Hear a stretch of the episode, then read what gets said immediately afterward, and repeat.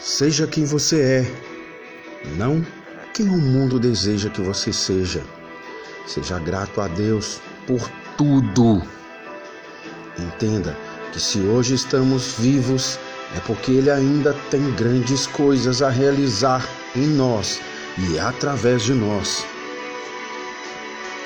Obrigado, Deus, por mais esse dia, por mais esse entardecer, por mais esse essa chance de findar mais um dia.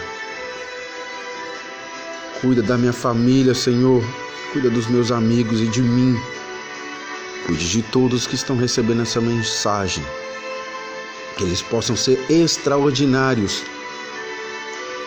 Que eles possam se aproximar cada dia mais do Senhor.